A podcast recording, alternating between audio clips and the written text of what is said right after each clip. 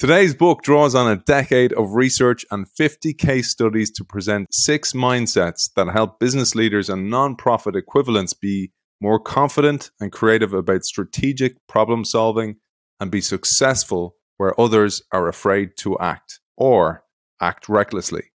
The concept is modeled after innovative companies such as Patagonia, who are not afraid to step out into risk using small moves that build capabilities, assets, and understanding.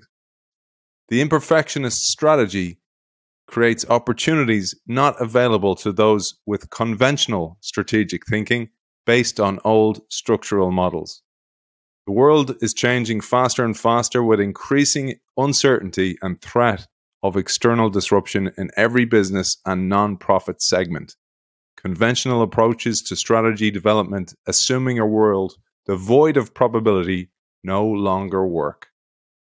It is a great pleasure to welcome a friend, a friend of the show, previous guest, and author of his brand new book, The Imperfectionists Strategic Mindsets for Uncertain Times. Charles Conn, welcome to the show. Hayden, it's so good to be here and it's great to see you again. Thanks for having me on. It's wonderful to have you back on. And I've been dying to tell our audience, I wanted to thank you in person for your own massive contribution to my book. Charles read each chapter. I tortured him, sent them as I was writing it, and he kindly read and gave me wonderful feedback to make it a better book. So, from me, from my heart, thank you, brother. It was my uh, sincere pleasure, and as I mentioned to you uh, earlier, uh, reading your book that way helped me write a better book. I hope. Um, I think you do such a good job of weaving stories in together with theory that it makes you hungry for the next line. And, uh, you know, I, I, hope we've done that a little bit with this book. You absolutely did. I, I love this book. And I want to say so the last book we covered is massive bestseller, huge amount of positive reviews on Amazon, bulletproof problem solving. And this book, The Imperfectionists, serves as a kind of a yin and yang type model. So bulletproof problem solving is like frameworks. It's a little bit of a heavier reading, but it goes beautifully together with imperfectionists which is more story based etc so we're going to share some of those stories today. Charles i want to say as well i don't know when you told me you were writing that book i was like how is that guy going to get time? Because i want to share your experience because people might not know this about you because your young demeanor betrays your age in some way in a positive way. Because charles is a cross section leader conservationist and entrepreneur He's co founder of Monograph Capital, a life sciences venture firm in London and San Fran. He was previously CEO of the Rhodes Trust in Oxford. He is board chair of Patagonia and sits on the Nature Conservancy European Council.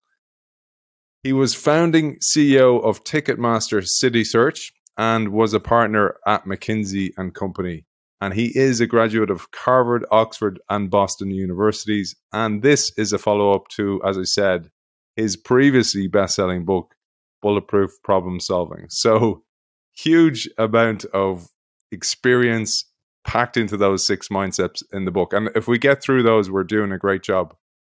And I thought, Charles, we were talking about before we came on air about limited attention spans or people struggling with time in order to even read a book to get to the end of the book.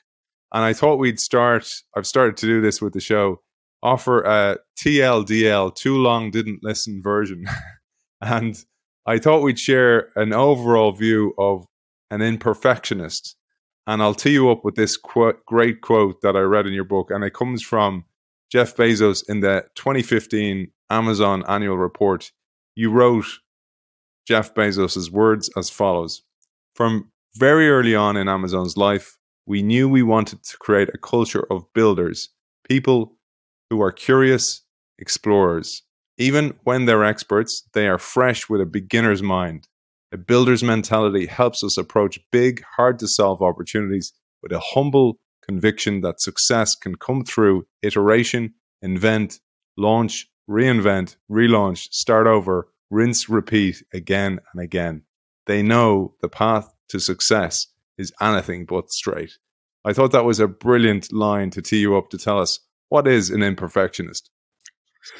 Yeah, and I, I, I mean, I love that quote. Um, and there's a there's a very similar one from Yvon Chouinard, the founder of Patagonia, in the book, which said, you know, you can study this on and think it out on paper and spend a long time on strategy, and then you look up and someone's already there.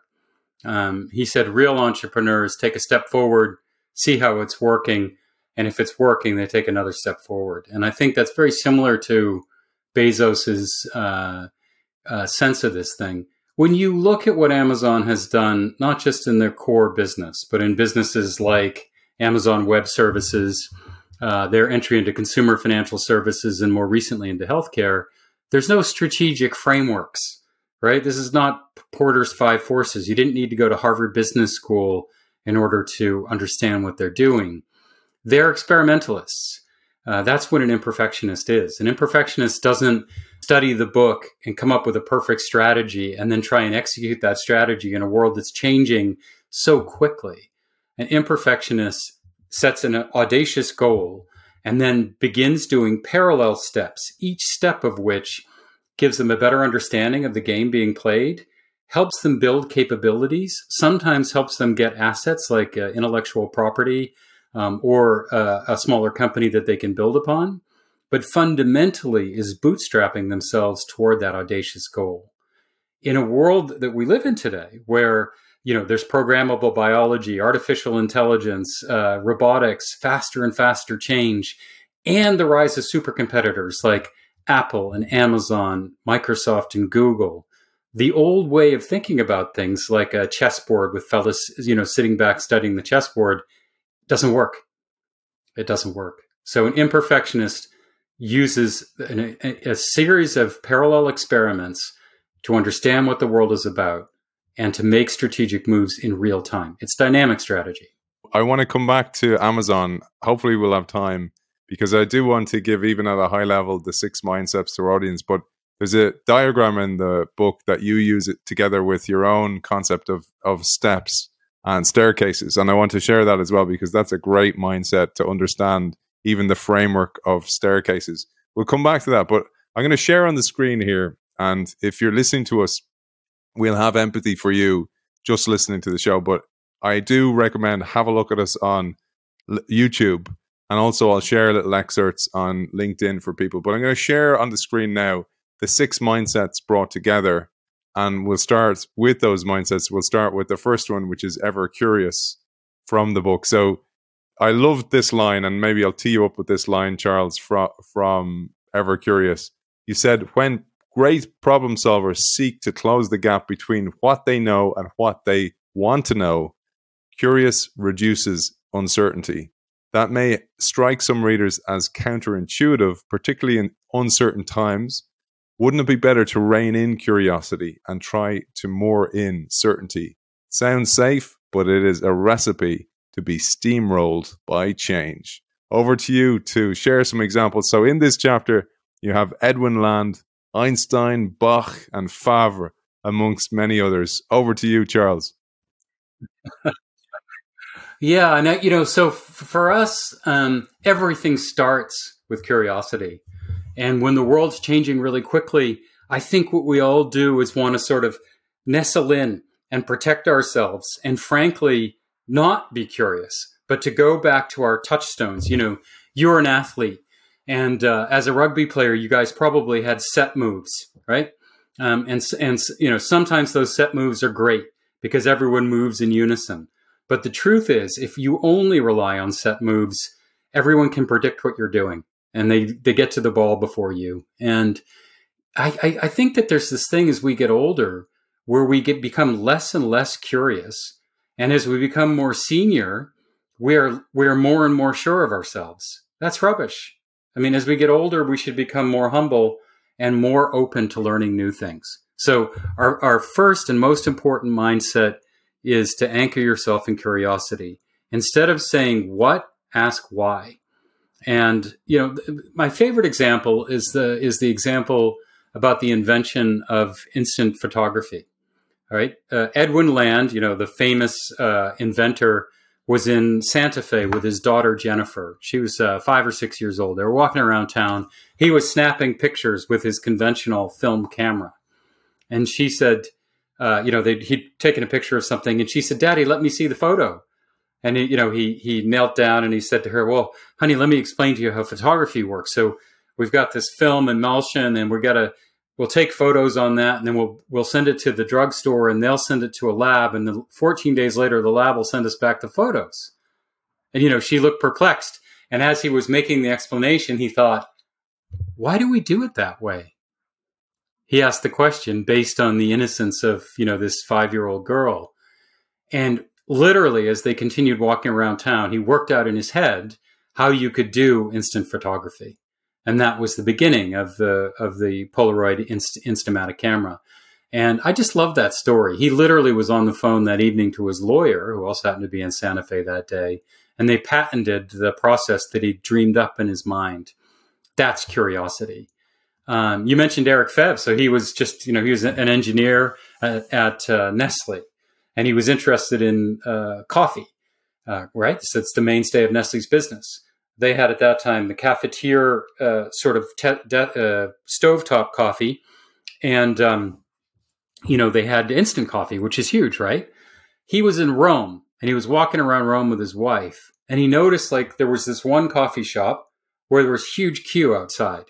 At all the other coffee shops around, there wasn't any queue, and he he wondered to himself, "What's going on here?" Right? That's that instinct. What's going on here? He went in there. The place is called St. Eustachio's, and inside there's this barista called Eugenio.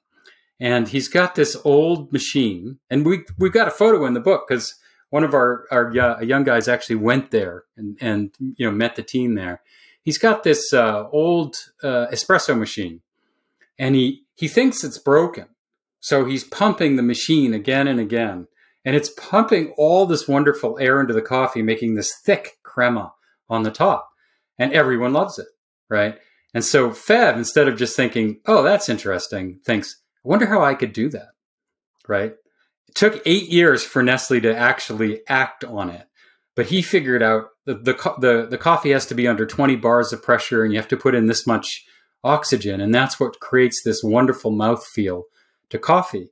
And he managed to make a, a home machine, now called the Nespresso machine. It's eight billion dollars a year, if you can believe it, um, which mimicked what Eugenio was doing there in Rome. Right? That's curiosity, and ultimately, problem solving is driven by curiosity, and strategy is just dynamic problem solving. I'm so glad you brought up Eric Favre because the the story is also one of the company giving him the time and the space in order to firstly discover it, but then support him when he has that idea. And that is something that's so lacking in organizations to give them a the psychological safety in order to pipe up and share the idea, and then b to actually back them. And many of our listeners will probably listen to this kind of going, "Oh, that would never happen in our company." And through your work in McKinsey and indeed Patagonia, you've seen companies that actually do it right. But it's tough. And, you know, you just said it like, you know, companies, they like to run on existing train tracks because that's got them success before. But when the world's changing faster and faster, that's that train track's not going to give you success again. And we don't trust people down inside organizations to do the problem solving. We assume that the usually the fella up top is going to make the decisions and we're going to implement it down below. That's rubbish you need to actually reverse that. And isn't it amazing that a company the size and success of Nestle actually gave this guy room? Um, he's an actual rocket scientist, but they gave him room. Even more impressive because what he was doing was actually challenging their core business, which is coffee, which was their most profitable business. And he was coming up with an alternative technology that easily could have undermined all that. Instead, of course, you know, they they now have got three lines of business, all of which are good. And, you know, how they had the courage to trust someone down in the organization like that, I don't know. I don't know. I wish most big companies did, and they don't. It's a lovely segue to the next mindset, and, and I have to admit, my personal favorite. I love the, I love the even the concept of this, which is dragonfly eye, and what it, it speaks to the idea of the organization going, okay, here's this guy, a rocket scientist, or anybody else in the company, because they see it differently, there's value in that. And this is really the core concept of Dragonfly Eye. In here, you share again multiple great stories. I'll let you pick one. I loved, for example, Ronald Cohen and the Peterborough Bond. So this one, you know, it's it's sort of like a sister, isn't it, to curiosity, right? Because um, when you're problem solving, especially when you're developing strategies, um, you've got this frame, and that frame that you always use is your organization's frame, right? And that must be right. You know, when you're inside a successful organization, you see out through the lenses of what's worked before.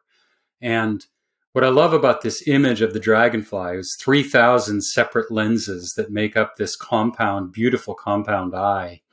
Is it? It's a reminder to see things through different lenses and maybe to zoom in and zoom out. Um, we borrowed the term from Philip, Te- Philip uh, Tetlock, who's done wonderful work on super forecasters.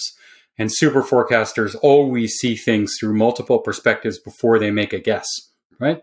And if we can make it concrete in a company, you'd want to at least take the lens of your customer, and imagine what is what does our product look like from their perspective, or a supplier. You know, we're always complaining about our suppliers, right?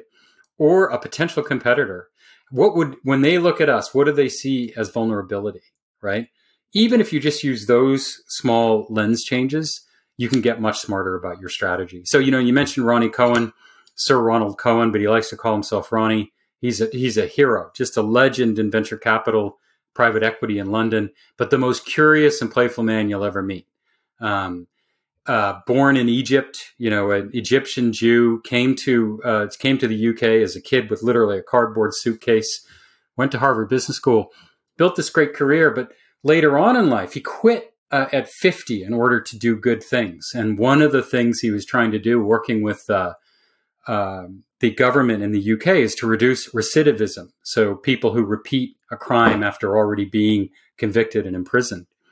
And he had some folks in front of him who were social reformers and they were talking about recidivism and he just got this flash all of a sudden what if you designed a financial instrument which would be good for the government because it would give them a, re- a reduced uh, uh, cost if it didn't work and, and it would be good for investors because if it worked they'd get an extra return and he created this sort of wonderful instrument which would actually fund social change with a positive feedback loop so the bond would earn a higher return if it, if the investment in uh, in this case in people not going back to jail worked better, and the government would have to pay a bit more if it worked better. But of course, if it works better, they save a lot because each prisoner who reoffends costs fifty thousand pounds a year.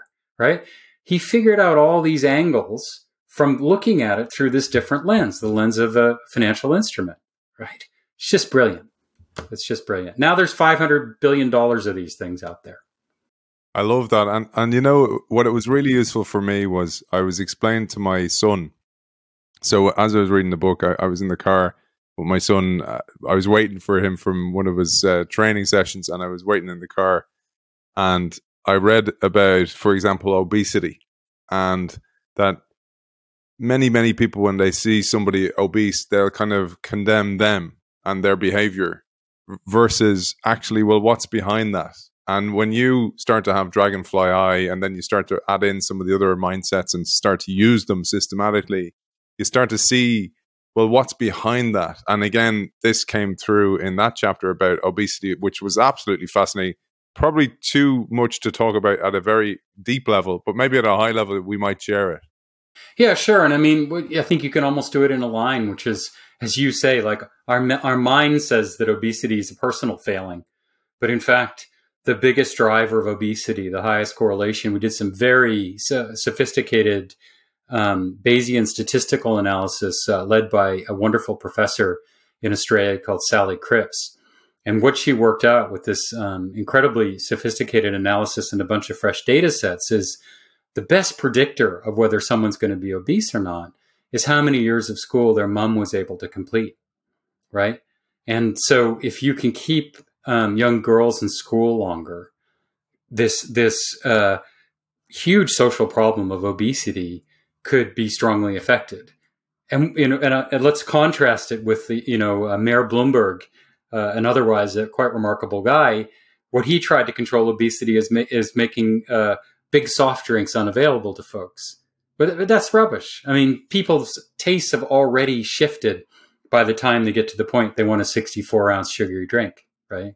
Doesn't have any impact.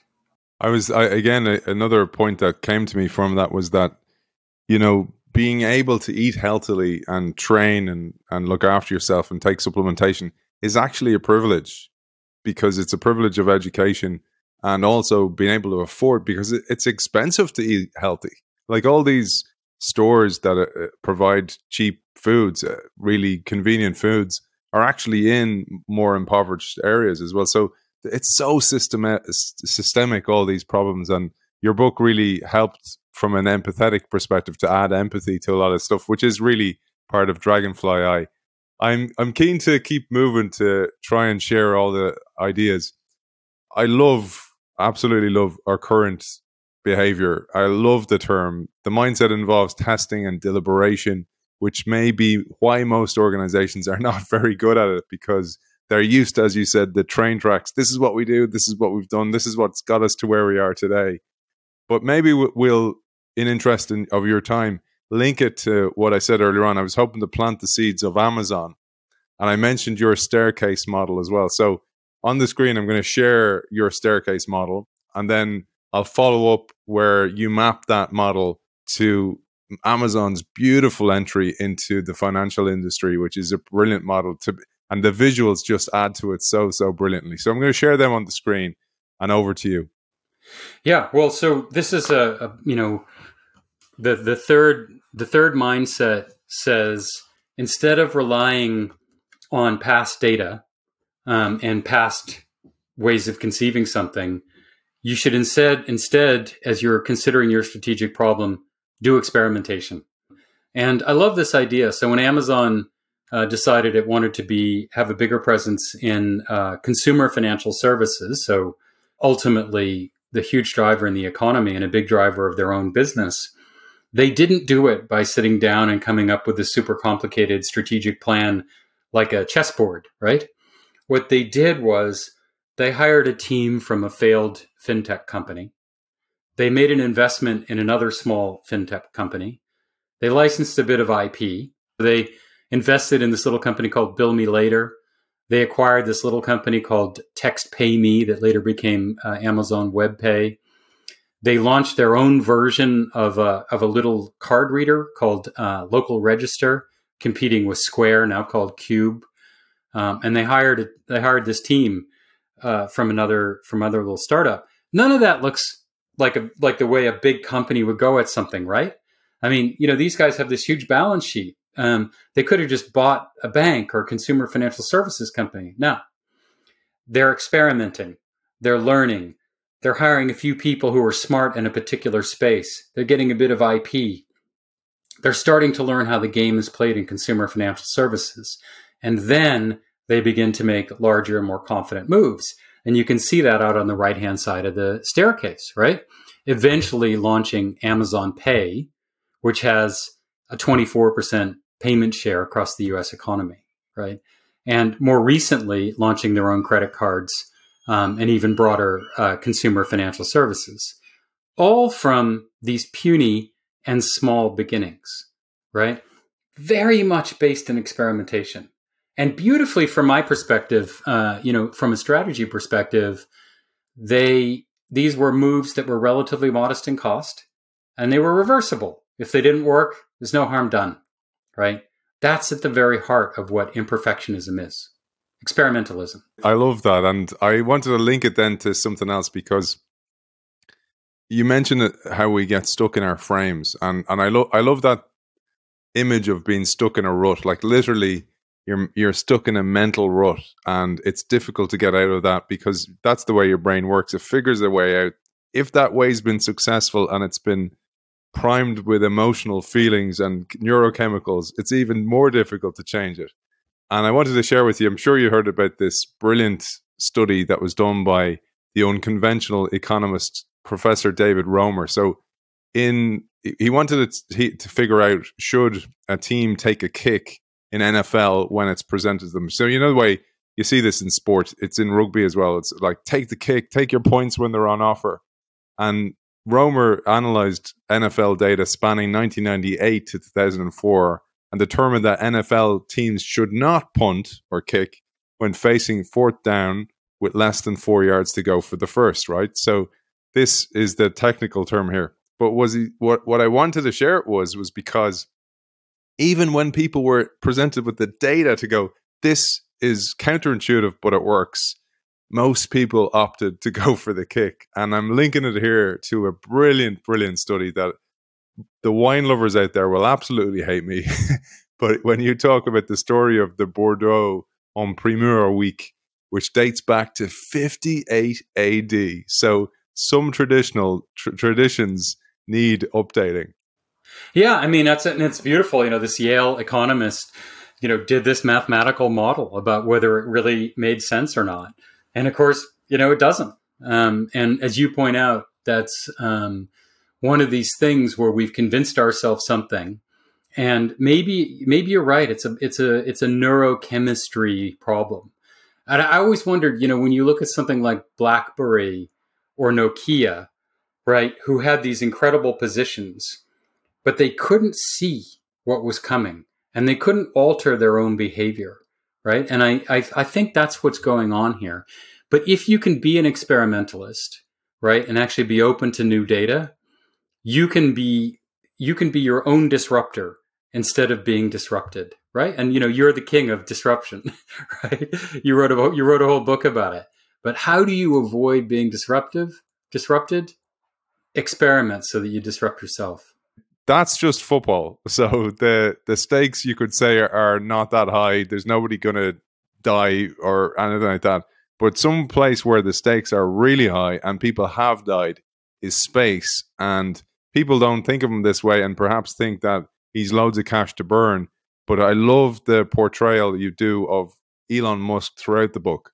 Yeah. And, you know, here I think when people many in many in many business people think, oh yeah, I hear about being an experimentalist, right? That only works for these little internet companies where they can do, you know, A B testing because they can do diff- two different versions of a website. Doesn't work in the real world. Really? You know, when I think about SpaceX and you know whether you like Mr. Musk or don't like Mr. Musk, you have to admit it's impressive. He read this trend towards space and we've seen God, there are something like 50 launches a week um, in, uh, in, in uh, overall in terms of satellite launches. He read a space in advance, and then he totally changed the game. Uh, when you look at NASA over time, they're doing three or four launches a year. Musk is now doing between 20 and 30 launches a year with SpaceX. So, what has that allowed? Well, it's allowed them to do all this experimentation about what the materials are that go in and manufacture that go into building a rocket.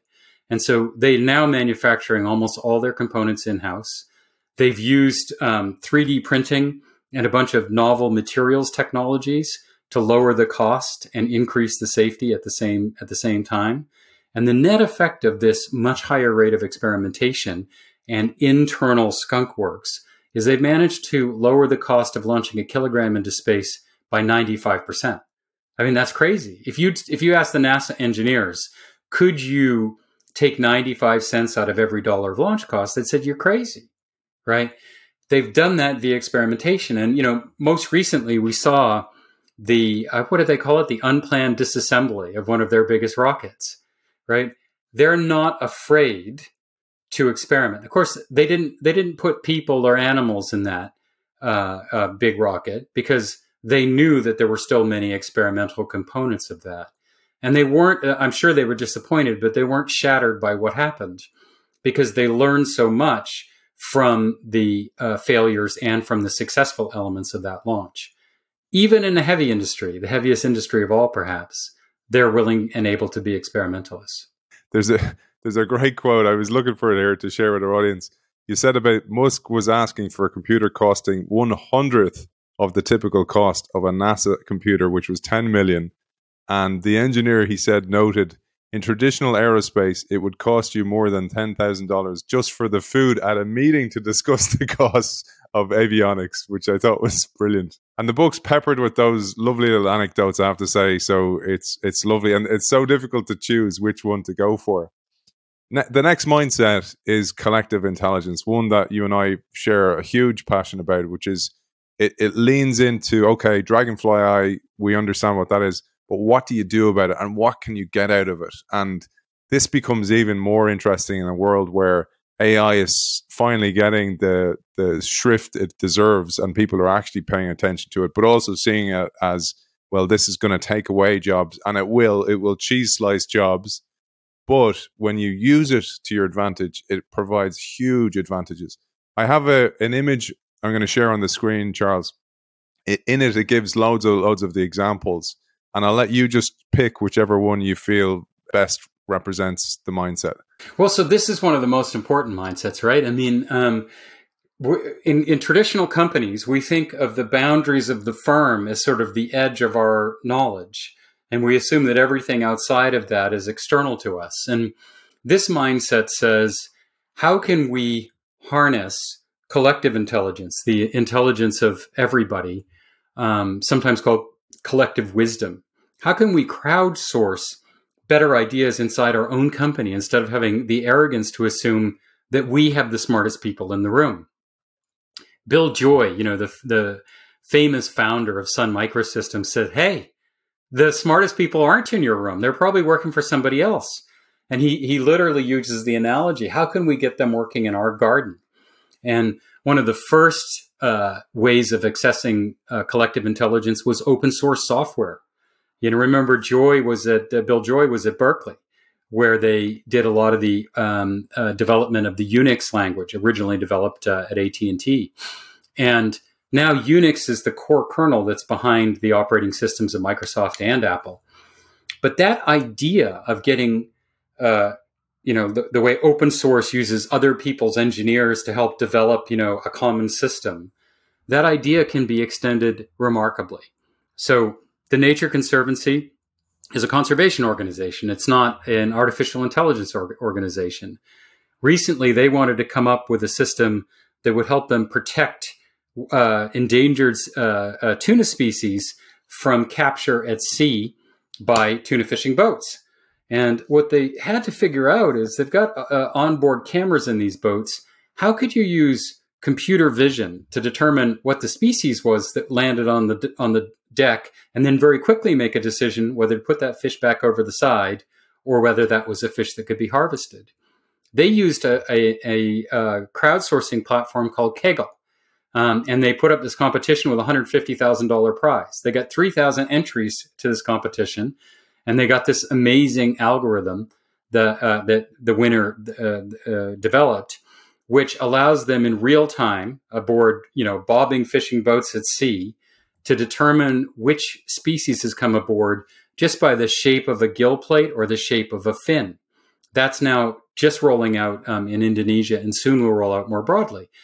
The Nature Conservancy outsourced this brilliant um, concept and then was able to bring that back inside using machine learning computer vision algorithm, right? And that's just the beginning of that whole idea. So we, we've all heard of TikTok what's TikTok? What's that about? You know, it was competing against video, um, short form video uh, with uh, Hollywood favorites like Quibi um, and, and, and organizations like YouTube, where there was a lot of curation by experts. What these engineers figured out at TikTok was instead of using expert curation, you should use a learning algorithm that figures out what people actually want to see. And obviously, you know, that taken the world by storm. No one knew TikTok's name six years ago. Now it's by far the biggest player in the space. And we could go on, you know, all the other examples. Like there's this AI swarms idea where if you have people plus competing artificial intelligence models, learning models, you get better predictions than either people or individual learning models. They can predict sporting events. They can even do a better job predicting cancer, right, uh, amongst individuals. So this is this will transform the world, but you have to be open to it. I often think about how you can use as a consultant. So I work sometimes hand in hand with other consultants, but there's so many AI platforms out there that you can harness as a consultant and actually do a better job than if I had a 200 person team here. And actually, if you're asking the right questions, and this is what I find so beneficial and why it's such a privilege to interview great authors like you every week is the learning that I, I get from that. And then you add it to the learning and the mindset of engaging these different platforms and you can really get onto different pathways and different ramps it's it's amazing i'm i'm aware of a time and we have two more mindsets. I thought one thing that we'd say here if you don't make a decision that is still a decision. And it's a risky decision in many many cases especially in a world that's transforming so rapidly. And you talk about the taxes here and we all hate taxes but one tax we should probably really try to avoid is rats right? And i'll let you unpack that but there's a, a line here and i want to sing it from the rooftops you wrote one might argue that a risk aversion tax is just th- theoretical a conclusion based on only surveys of what managers say they would do in hypothetical situations. Perhaps in real life, they are actually bolder. Regrettably, you tell us they aren't. And this has been documented by your former McKinsey colleague. And he says hello to you, by the way, because he was last week's guest, Sven Smit, who showed that the economic surplus for average performers in most industries is zero. Only the top quintile of firms earn returns above their cost of capital, and at least 20% fail to even reach this bar. Managers in 80% of firms are not making the decisions required for their companies to outperform. And this, once again, is one of the reasons you wrote your first book, is because you want to help people make decisions better and problem solve like bulletproof. And this book gives you then the stories to be able to share throughout the, the organization. But maybe it'll take us a bit through this idea of rats. Yeah, so uh, RATS is risk aversion tax, and you know what what um, Smit and um, his fellow co-authors, including uh, my my other dear dear friend who's called Professor Dan Lovallo, is that managers are frequently frozen, and it's worse and worse. Right as the world gets changing faster, people are more likely to become paralyzed in the face of change and think that it's a safer thing not to make a decision.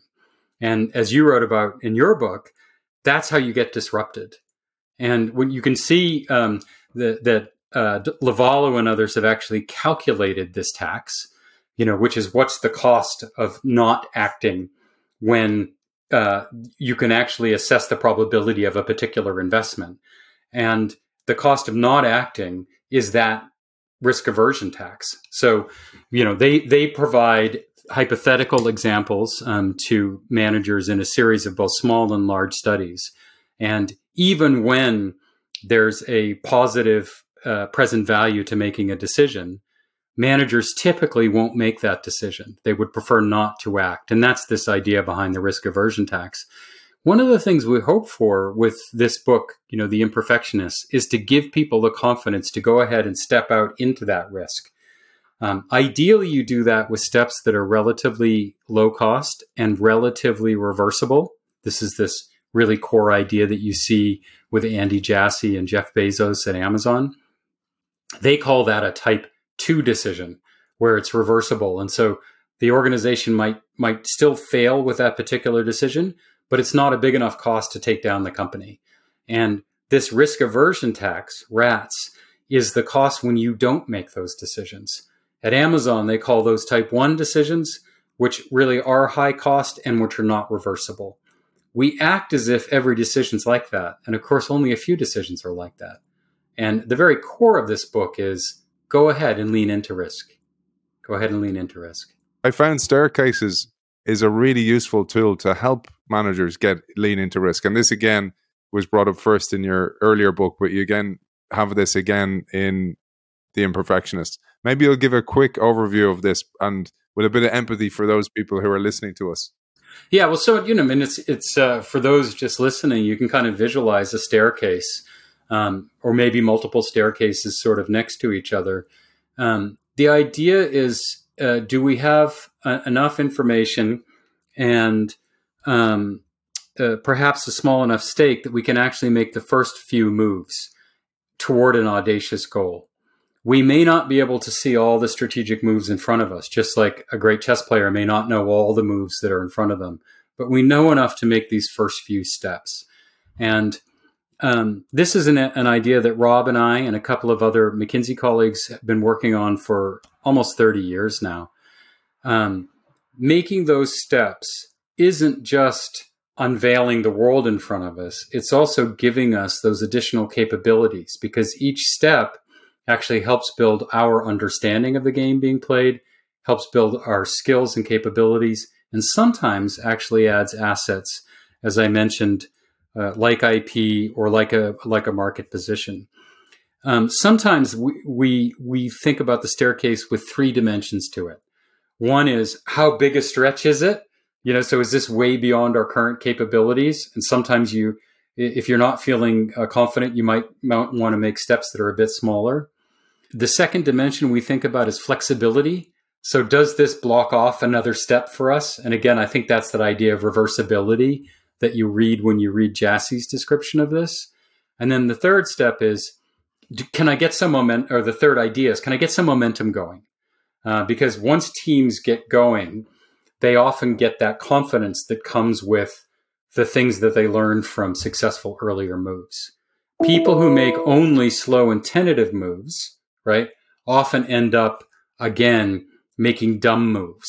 So the the flip side of rats that we talked about a moment ago is people who leap before they look or they bet the farm. In the book, we use examples um, like uh, Rio Tinto's acquisition of Alcan, where they got panicky and they made a multi-billion dollar acquisition that took them 15 years to dig out of.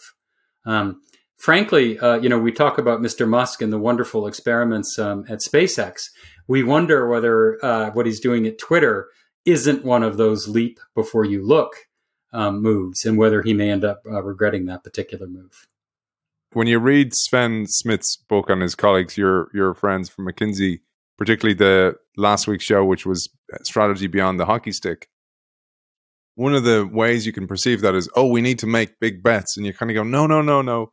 You make careful bets, and then if you add a tool like staircases, it becomes really useful. And I want to say this as well one of the other things, and you've experienced this, is over outsourcing to a consultancy actually deprives your organization of building that muscle themselves. And it's not the goal of a consultancy. A goal of a consultancy should be to help you build the muscle, help you understand the steps so you have that capability in your organization for when the rug is pulled. And this is one of the huge drivers of this show as well, Charles. So why I was so keen to share this book. And maybe on that point, you have some advice for a leader or leadership team who wants to bring this, and the mindset we're talking about here is the imperfectionist mindset, how to bring that into their organization. Yeah, so I think the most important thing you can do there is to remember that um, strategy really is just dynamic or fluid problem solving. And a lot of times, your best problem solvers are the people who are closest to your customers or closer to your potential future customers. And the strategy isn't something we should just do up top, where people, frankly, are often busy with other things day to day. And therefore, to actually trust people down below. And if the decisions are not bet the farm decisions and are reversible, to have your strategy actually be developed much closer to the coalface, I think that's the single biggest thing you can do. The second thing you can do is to remember that failure where you learn something isn't failure and not to punish people who make a, you know, we talked about rats a second ago. If you make a bet that was a good probability bet and it doesn't work out, that still happens for probabilistic or stochastic reasons. You don't punish those people.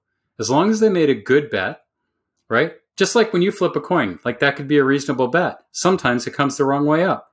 Don't punish people for doing that. As long as they made a thoughtful bet, you should encourage them. I think those are two things we can do. I also I love the idea of allocating part of our R&D budget to that collective intelligence and crowdsourcing so that you can sort of overcome the hubris that says all good ideas come from inside your organization and you can become a much better imperfectionist if you're willing to penetrate the boundaries of your own organization by crowdsourcing some cool ideas in from outside. Those are three ideas. Maybe we'll squeeze in a story here because there's an imperfectionist story that is absolutely incredible. And it was the story of Wimbledon. And you're like, how did talk about actually getting it right. And maybe we'll share this because this is a story. I, I shared it with a few people and nobody had heard of it. So I'd love you to share this with our audience. Yeah, this is just one of these mind blowing things, right? You know, that um, you'd think when the pandemic, pandemic came upon us, right, um, that an organization, all of whose economics are based on a single public event, would be completely devastated uh, by the pandemic. And of course, many organizations were, as you know, like uh, the, the wreckage of the pandemic includes many retailers and lots of live event businesses. It killed those businesses, not Wimbledon. Why? Well, those fellows at Wimbledon, 17 years before, uh, had a risk assessment committee, and they figured out that not only was rain in England uh, an ever-present risk, as you know, oftentimes rained out, and they have to move uh, the the finals around a little bit, but but the actual risk of pandemic was really significant. And so, long, long before the pandemic ever happened, Wimbledon actually uh, was able to create an insurance um, against these bad potential bad events, for which they paid very little because the probability in any one year that a pandemic would occur, especially when there since there hadn't been a major pandemic since the 1917 influenza epidemic, was only a couple of million dollars a year. And they carefully paid that premium every every year. And when the pandemic came along and they had to cancel Wimbledon, not only did it not devastate them uh, financially, they were actually able to make payments to almost all the players as well, depending on where they were ranked. Um, and you can imagine the goodwill that that creates in the tennis community. And then when tennis came back, they were able to hit, you know, hit their stride without missing a beat. Right. I, I love that. So part of being an imperfectionist is can I pass off risk to somebody else? Does, can somebody handle that risk better than me? You know, it's funny whenever you share a story like that, or you know, Bill Gates TED talk where he mentioned about you know the risk of pandemics, or Obama said it, you know, years before, five years or so before that we need to invest in this. People are kind of going, "That's because they were involved." the the virus was concocted in Wimbledon. they had so much to gain, but uh, there, there's always somebody crying that this is coming, and we need to listen to those voices, which speaks to Dragonfly Eye, speaks to collective intelligence. So we've come to the last mindset, and the last mindset is one of my favorites in that it's about the packaging of the knowledge and how you selectively choose how to portray that knowledge to your audience and how important that is. And in the interest of time, I'm going to share a little clip about from one of our favorite uh, thought leaders, I suppose, or thinkers. And I'll let you unpack who it is in a moment, but I'm going to share this, and this will tee us up nicely for the last one. Before the event, from information that was available and understanding that was available, was fully appreciated everywhere that this seal would become unsatisfactory at some temperature, and was there some sort of a suggestion of a temperature at which the SRB, I guess you call it, yes, shouldn't be run? Uh, yes, sir. Uh, there was a, a suggestion of that. To answer the first question, uh, given the configuration that we ran, that the, that the seal would function at that temperature. That was the final judgment. But Commission member Richard Feynman, after examining the O-ring, had a surprise. Oh, I took the stuff that I got out of your seal and I put it in ice water. And I discovered that when you put some pressure on it for a while and then undo it, it maintains, it doesn't stretch back, it stays the same dimension. In other words, for a few seconds at least, and more seconds than that, there's no resilience in this particular material when it's at a temperature of 32 degrees. I believe that has some significance for our problem.